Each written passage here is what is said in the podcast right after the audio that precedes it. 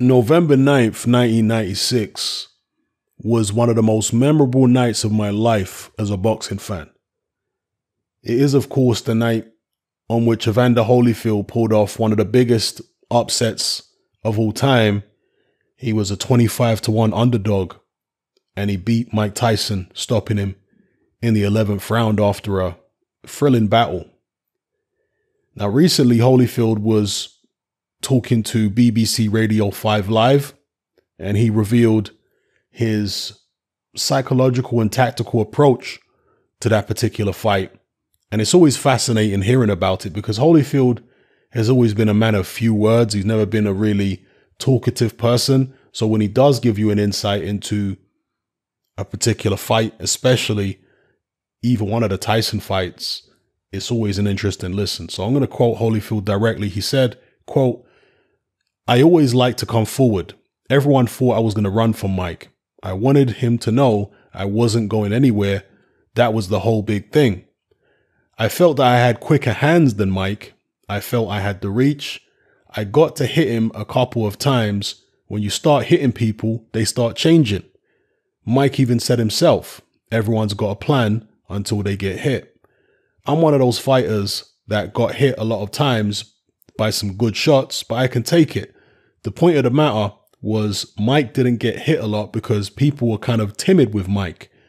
With me, I wasn't timid. I realized he was going to hit me, but I had the right to hit him back.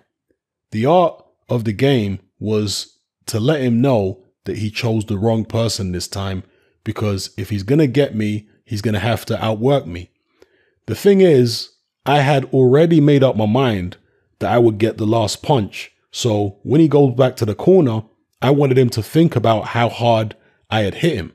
I didn't want to go back thinking about how hard he hit me. I knew that was part of the game plan. You've got to push him. You've got to beat him to the punch. I know that things that people tend to do to their opponent, they don't like that for it to happen to them. When I saw I hit Mike to the body, I knew it would slow him down. End quote. So the first thing I want to pick up on that Holyfield said there was that he felt he had quicker hands than Mike. Now that's an extraordinary thing to say because Mike Tyson has some of the quickest hands in heavyweight history.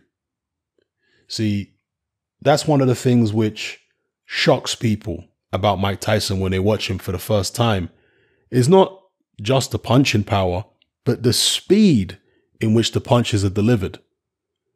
That is what surprises people. So for Holyfield to say he felt he had quicker hands than Mike, I mean, I personally disagree. I don't think he had quicker hands than Mike then. I think that version of Tyson in 96 compared to the Holyfield who fought Douglas, I would say, yeah, maybe Holyfield had quicker hands than that version of Tyson when Holyfield, uh, you know, the version of Holyfield who fought Douglas, because Holyfield was a lot lighter when he fought Douglas than he was when he fought Tyson, either time. Uh, but at the end of the day, it's about Holyfield's perception of himself and how he was able to have the confidence to go in there and do what he did to Mike Tyson. Because this wasn't a guy who went in there and outboxed Tyson on the back foot, moved around. No, this was a guy who took it to Mike Tyson, who really fought fire with fire. And so in his mind, he's thinking, I'm quick. I got quicker hands than this guy. I'm tougher than this guy. I'm smarter than this guy. This is how Holyfield's thinking. So it doesn't matter that the majority of people think that he's going to get blown away, including myself. I thought Holyfield was going to get demolished. Yes, I knew Holyfield was a great fighter. I'd watched him most of his career. I saw the great trilogy he had with Riddick Bowe. But to me, he looked like a fighter on the on the decline, and most people felt that way. He had been stopped in the third Riddick Bowe fight, stopped really badly. He looked poor against Michael Moorer in their first fight, and his com uh, he had, he'd had health issues. And in his comeback against Bobby Czyz after being out of the ring for a long time, he looked listless in that fight. So going up against Tyson, who'd been blowing people away, he just demolished Frank Bruno in three rounds in their rematch. knocked out Bruce Seldon in one round, and he was collecting the world titles again. I mean, it looked like a foregone conclusion for me at the time, anyway. You know, obviously not knowing as much about boxing as I know now. So yeah, Holyfield wasn't concerned about what people like me thought and the fact he was a 25 to 1 underdog and the fact that there were fans who were sending him get well cards before the fight, anticipating that he'd be in hospital after the fight. He didn't care about all that. He was confident in his own mind that he had the beating of Mike Tyson, that he was better than him in several different areas. And that's what he focused on. So whether he had quicker hands than Mike or not really doesn't matter because that's just one of the things that allowed him. I mean, it doesn't matter in the grand scheme of things. It's just something that allowed him psychologically to be confident enough to go in there and do what he did. Because he was counterpunching Mike Tyson in there. That's one of the things that Tyson said is that Holyfield was a first class counterpuncher. That every time Mike Tyson threw a shot, Holyfield would come back with two, three on the counter. And he said that's something that always sticks in his mind when he thinks about the Holyfield fight is how well Holyfield counted him. And from a psychological point of view, there's the whole standing up to the bully business. Now, Mike Tyson, in several interviews, has claimed that he didn't try to intimidate people, although I've heard other interviews where he said he did. But certainly there were several interviews where he claimed that he never tried to intimidate people. He just did his thing. And if the opponent was intimidated, then that's their business. Well, whether he intended to intimidate the opponents or not doesn't really matter. The point is, he got used to opponents being intimidated, whether it was his intention or it wasn't. Opponents were intimidated. He got used to that. So when he would get in the ring, you know, sometimes opponent or many times the opponents were throwing don't hit me punches where they really didn't want to get Mike angry. you know, this is what would happen with a lot of Mike Tyson opponents. There were some who genuinely tried to take it to him. Uh, during his first title run, Trevor Berbick, well, that was his first title fight. Berbick was the WBC heavyweight champion at the time. And Berbick really tried to take it to Mike, but he just didn't have the skill of, Evander Holyfield. Holyfield was much more skillful than somebody like Trevor Berbick, who was a relatively crude heavyweight. So Berbick didn't have the skill, didn't have the know-how, you know, wasn't quite as durable as Holyfield, but he did try to take it to Mike, and obviously it backfired in spectacular fashion for Trevor Berbick. Pinklon Thomas, you know, maybe he tried to take it to Mike a little bit, but again, he didn't have the ability that Holyfield had to be able to get the job done. Uh, who else tried to take it to Mike? Maybe Tony Tubbs tried to take it to him a little bit. Some people are going to say Tony Tucker, but nah, Tucker didn't really try to take it to Mike. You know, he boxed on the back foot, he moved about, he tried to be safe. Yeah, he was doing some good boxing in the first couple rounds, but he never really tried to take it to him. He never tried to take the bull by the horns and, you know, really get stuck in. Whereas Trevor Berbick did. I want to say Tony Tubbs did a little bit. But Again, most opponents were throwing don't hit me punches and they were intimidated. And Mike Tyson got used to that from a psychological point of view. He got used to opponents not having the will to stand up to him. So Holyfield wanted to make a point of having that will, whereby he wanted to land the last punch of the round every time. And they went after the bell several times in that fight. In fact, that was a, a theme in many Mike Tyson fights is Tyson used to like to land the last punch of the round. And referees had to intervene and give warnings and all that kind of stuff very often. And this was a Mike Tyson tactic, actually, a, a, Mike Tyson intimidation tactic, is he always liked to get the last punch of the round in, even if it was after the bell. And he frequently would land shots after the bell, Mike Tyson, throughout his entire career. But opponents started giving it back to him you know, some opponents. Uh, Buster Douglas, of course, in Mike Tyson's first defeat. he was trying to give it back to Tyson after the bell. In the Razor Ruddock fights, uh, Ruddock was not having it. You know, if Tyson was trying to hit him after the bell, Razor Ruddock was coming right back at him. And Holyfield had the same philosophy. You know, all the tactics of intimidation that Tyson tried to use, he was going to use them back on Mike. So, yeah, making sure he got the last punch in at the end of the round by hook or by crook was part of his psychological plan. Uh, because again, he's trying to let Mike know, I'm here to fight. I'm not one of these guys that's scared of you, that's going to lie down and be intimidated and throw don't hit me punches. Now I'm going to hit, I'm here to actually fight you. so whatever you think you're going to do to me, I'm trying to do the same thing to you. And that worked on Mike Tyson because he was surprised. He was taken aback by the amount of resistance that he was getting from Holyfield. You could see it in Tyson's demeanor and in his face. Even after a couple rounds, he was surprised uh, how tough Holyfield was. Obviously, he knew Holyfield was a, a very good fighter and skillful and he had heart and all that. But at the time, Mike Tyson had just come out of prison and the Tyson mystique had probably grown to, I want to say, an all time high in some ways, yes, because even though Mike Tyson had lost to Buster Douglas, when he went to prison and came out and he was talking all this crazy stuff, there were a lot of people at the time who were convinced that Mike Tyson was going to be better than ever because Mike Tyson had this image as a street thug. And that image, that, that street dude, street thug image was enhanced after he came out of prison. He just seemed to be even more intimidating in the eyes of a lot of people, even more vicious, even more ruthless. And the way he dispatched the people like Bruno in the rematch and Bruce Seldon, you know, Peter McNeely, Buster Mathis, again, people were thinking, wow, maybe he's actually better than ever. I remember multiple people in the media saying they think Mike Tyson's better than ever. Not everybody, of course, but there were some. In fact, there were many who were saying Mike Tyson was better than ever. So maybe the Mike Ty- for a brief period, the Mike Tyson aura was even more uh, profound than it had been when he was still undefeated. You know, maybe because of that, you know, street dude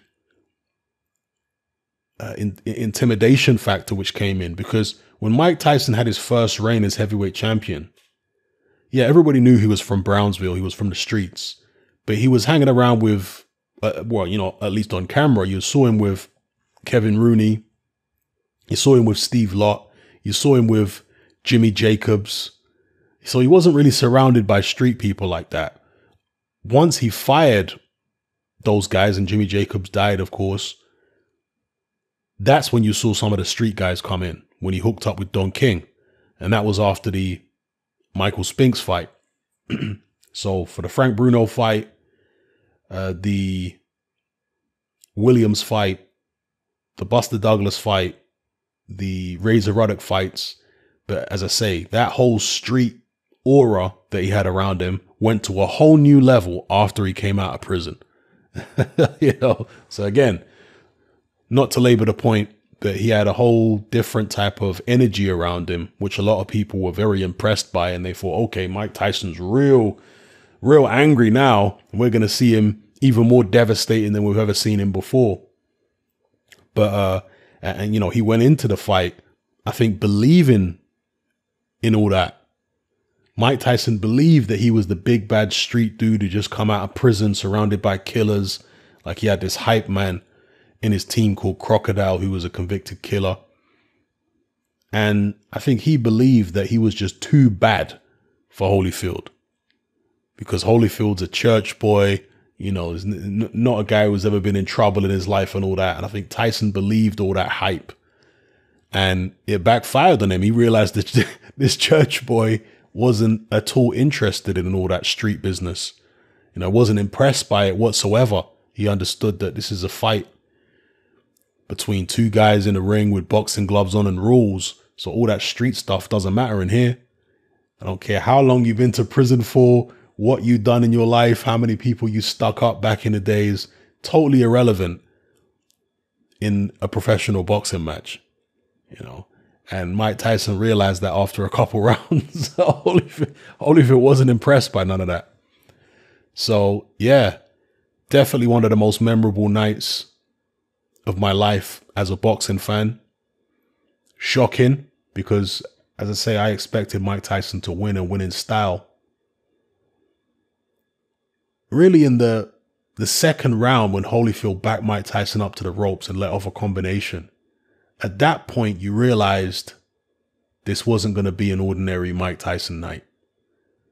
And you could feel the tension and the anticipation of an upset building throughout that fight.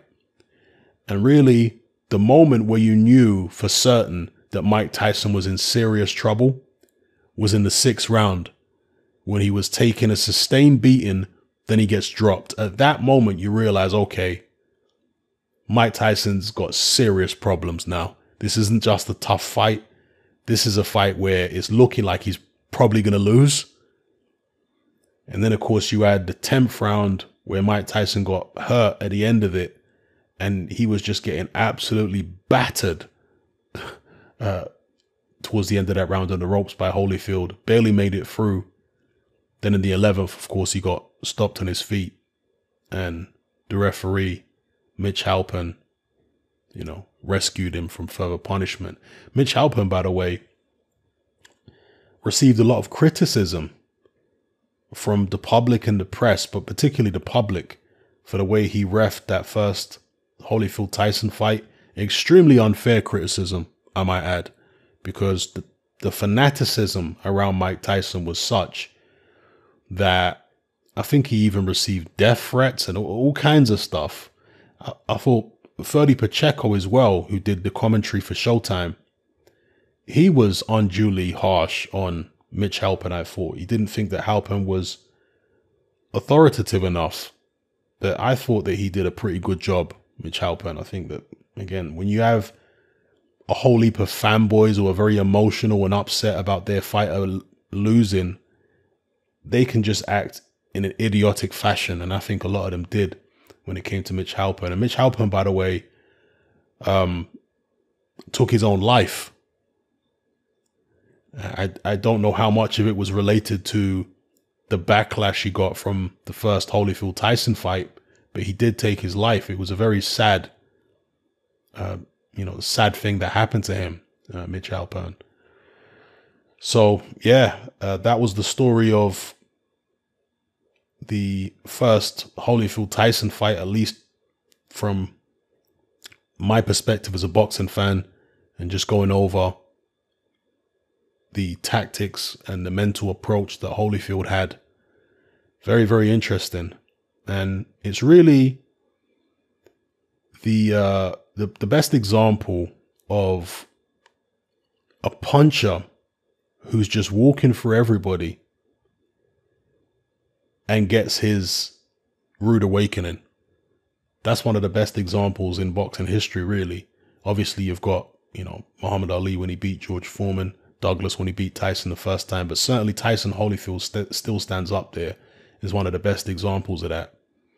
And it's fights like that, when you've lived through fights like that, and you understand the context of the time because you were you know you were alive watching boxing at the time you understand the context and the significance of that particular fight you never really believe in anyone's aura of invincibility ever again so today you've got you know well Vasyl Lomachenko's already lost but let's say a few years back with Gennady Golovkin he had this aura of invincibility and there were a lot of people who were saying that he can't lose. You know, there's nobody going to beat this guy. But myself and many other people, certainly who lived through that Mike Tyson era, we always believed that Golovkin could beat, could be beat because we'd seen Mike Tyson get beat. And I know it's not always like for like, but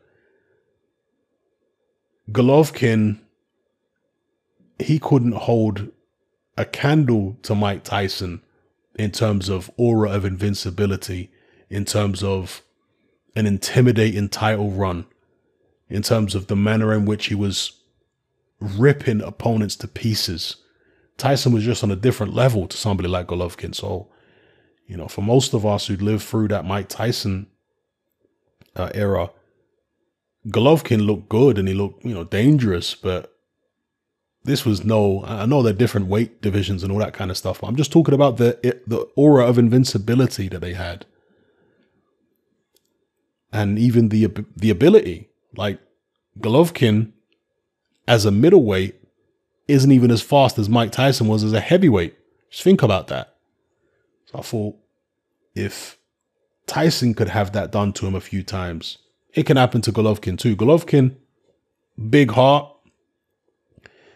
has shown no quit in him, has shown no punk in him, really. Because Mike Tyson ultimately, certainly after prison, he showed a lot of punk in him. When he lost to Holyfield both times, he was trying to find a way out of the fight by cheating.